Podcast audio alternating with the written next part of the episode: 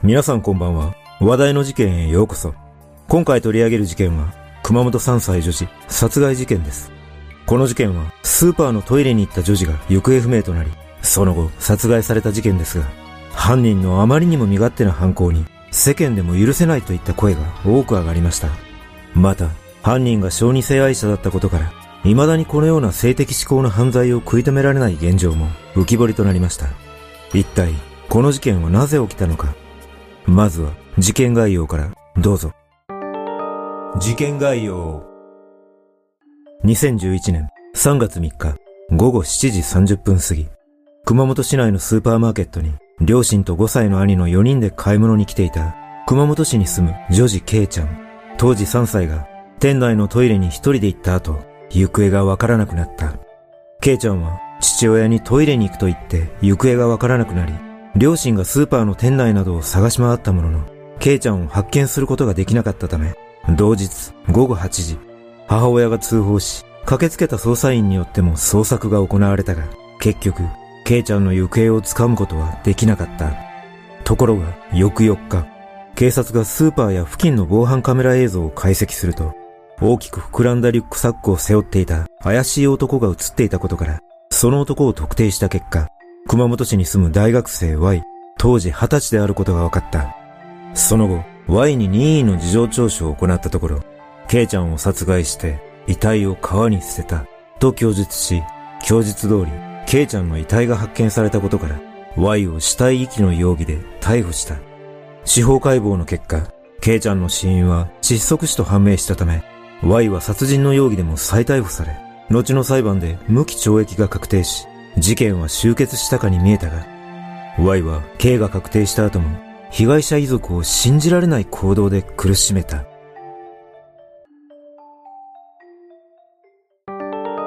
失踪の経緯事件当日3月3日夕方、ケイちゃんは保育園から帰宅すると、父親の帰宅を待って、両親と2歳年上の兄の4人で、自宅から近い普段から通っていたスーパーに買い物へ出かけた。同日午後7時30分頃、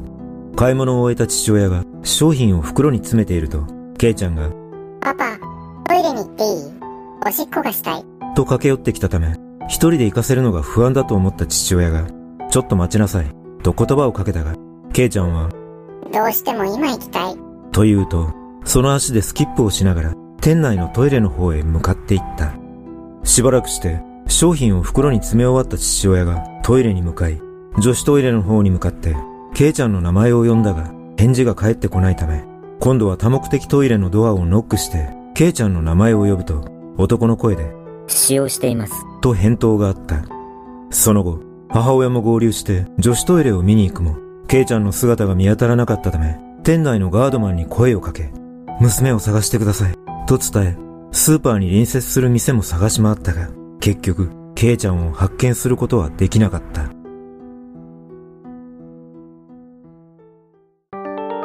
犯人の特定。同日午後8時頃母親が110番通報し捜査員が駆けつけると誘拐の可能性も否定できないとして自宅に逆探知装置を取り付け待機するように指示し両親を帰宅させた。その後も捜査員はスーパー周辺の捜索を行っていたがケイちゃんの足取りは全くわからなかった。しかし翌4日警察が防犯カメラから Y の身元を特定すると Y は素直に犯行を認め、供述通りスーパーの近くを流れる川の排水路から、ケイちゃんの遺体が発見された。調べによると、Y は事件当日午後4時頃、事件のあったスーパーのトイレ周辺を3時間余りうろつき、午後7時30分頃、ケイちゃんが多目的トイレに入った後、その後を追うように入ると、約15分の間、ケイちゃんにわいせつな行為をし、首を絞めて殺害すると、持っていたリュックサックにケイちゃんの遺体を入れてスーパーを出た。そして同日午後8時10分頃、Y は自転車で近くの川の排水路に遺体を遺棄した後、自宅に戻り、驚くことに友人を誘ってオンラインゲームをしていたことも判明した。Y は調べに対し、スーパーの多目的トイレの中で騒がれたので、ケイちゃんの首を手で絞めて殺害し、リュックサックに入れて運び出したと供述し、家宅捜索では、ケイちゃんを入れたとみられるリュックサックや少女ポルノ漫画などが多数発見された。実は、事件当日、午後7時45分、父親がケイちゃんを探すため、再びトイレに向かい、多目的トイレの前を通りかかったところ、リュックサックを背負った Y とすれ違っているが、この時父親は特に気にかけることもなく、再びケイちゃんの名前を呼びながらトイレ内を探し回っていたという。そしてその後、Y は殺人と強制わいせつ致死、死体遺棄の罪で起訴された。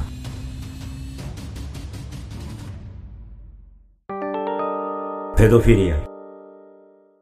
Y は事件当時、建設会社に勤める父親とコンビニのパートで働く母親、そして2歳年下の弟の4人暮らしで、母親は明るくて面倒見が良く、お盆や正月になると、毎年一家4人で家族旅行に行ったりする仲の良い家族だったという。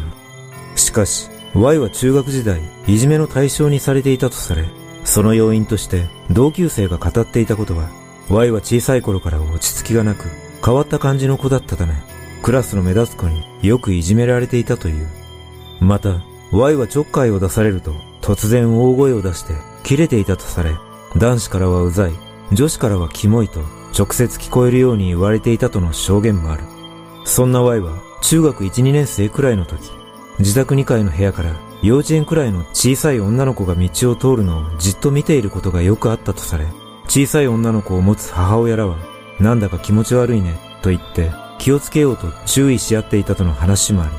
さらに Y は夜中になると規制を上げたり、床や壁をどんどんと蹴ったり叩いたりするなど、少年の頃から事件を予兆させる数々の気候があった。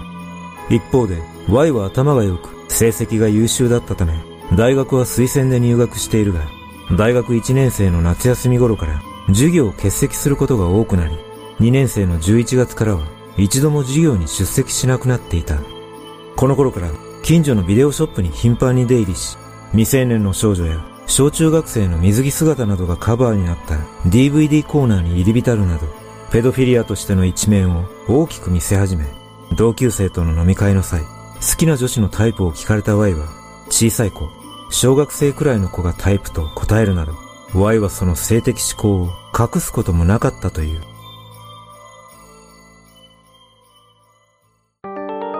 裁判の行方。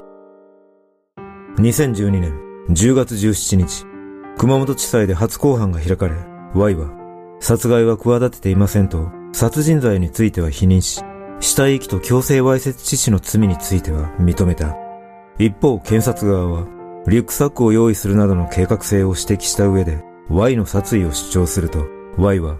自ら首を絞めたのではなく、手で肩を押さえたつもりが首に入ったと、殺意がなかったことを主張し、殺意の有無が裁判の焦点となった。また、Y は犯行動機について、日頃から女の子の体を触りたいという欲求があり、それを実行に移したと話すなどし、殺意については一貫して否認していたが、検察側は、異常で悪質な犯行などとして、無期懲役を求刑し、注目された判決公判を迎えた。同月29日、判決公判が開かれ、裁判所は Y に対し、休刑通り無期懲役を言い渡し、争点となった殺意については、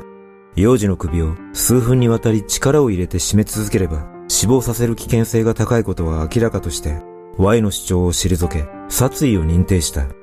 また裁判長は被害者がなぜ自分がこのような事態に遭遇しているのか理解できずすぐ近くにいる父親にも助けを求めることができない絶望的な状況の中で感じたであろう恐怖感は筆舌に尽くしがたいものがある。被害者の両親は法廷においてもその深い悲しみを述べていると判決理由を述べた。その後、弁護側は判決を不服として控訴したが、福岡高裁は一審判決を支持し、裁判長は、小児性愛は基本的に人格の偏りに過ぎず、責任能力に影響を及ぼすものではないと述べ、弁護側の控訴が棄却され、最高裁でも上告が棄却したため、Y の無期懲役が確定した。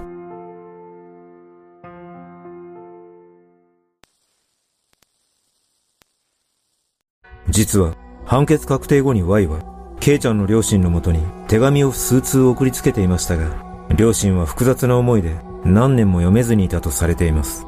しかし、ある時ケイちゃんの父親が手紙を読んだところ、その内容には Y しか知り得ない事件の残酷な詳細が綴られていたため、父親は言葉を失い、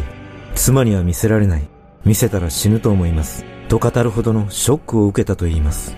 また、その手紙には、裁判では否定していたはずの殺意が明確に読み取れたとも父親は話し、謝罪は愚か、遺族をさらに苦しめる周知のような行動を Y は取っているため、全く反省していないことが伺えます。